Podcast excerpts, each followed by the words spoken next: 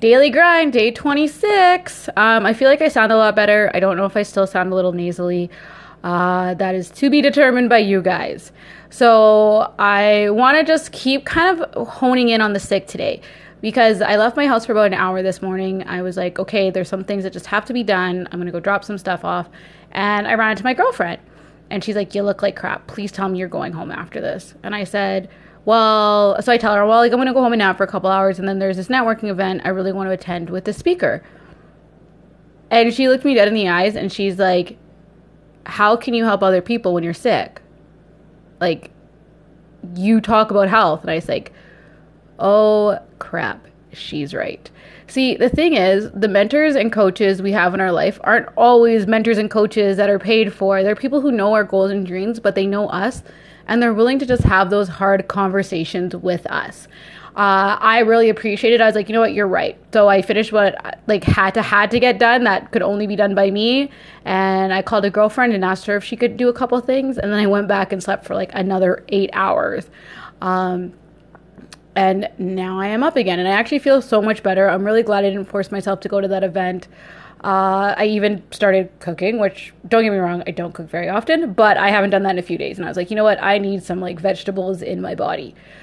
So the reason I tell you this, you guys, is make sure you have people in your life who are going to hold you accountable, who have no problem talking smack to you, so to speak, and tell you when you're being an idiot. Because um, sometimes we get so caught up in our goals and dreams and we think we need to do this, this, and this, but we forget that we're one person but also have people who uh, care and are compassionate enough about your dreams. So I'm going to kind of flip it over a bit.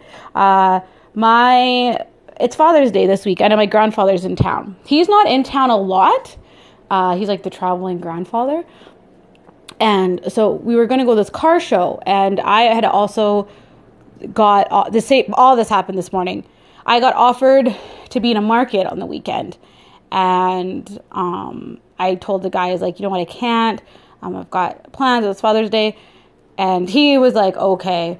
So my grandfather called me to confirm, because my grandfather will confirm like five times before our plans. And he's like, oh, like, are you sure? And I said, grandfather, I'm sure. Um, I even just said no to a market today because like this we're gonna hang out today and he was like i did not come to canada for you to miss out an opportunity. I came to Canada for you to build a really good life for yourself and future generations. He's like, Father's Day is just a day. We can hang out anytime. Go take that opportunity. And that really meant a lot because I was like, I love my grandfather. If you've read my book, I am like a grandfather's girl, even though he doesn't seem to realize it. And that really meant a lot for me that he sees what I'm doing in my business and he cares enough about my business because there was a period in time too where he didn't really understand my business and really just wanted me to get a good stable government job. So in that sense, I love my grandfather and you just you want to have people that will call you out, but you also want people who will encourage you and not take it personally when you are building your foundation for your business. So have a great day you guys. Kick some butt. I feel like tomorrow I will be 120%. Kind of have to be. I've got a video shoot and a few other events, so I will fill you in on that. Have a great one.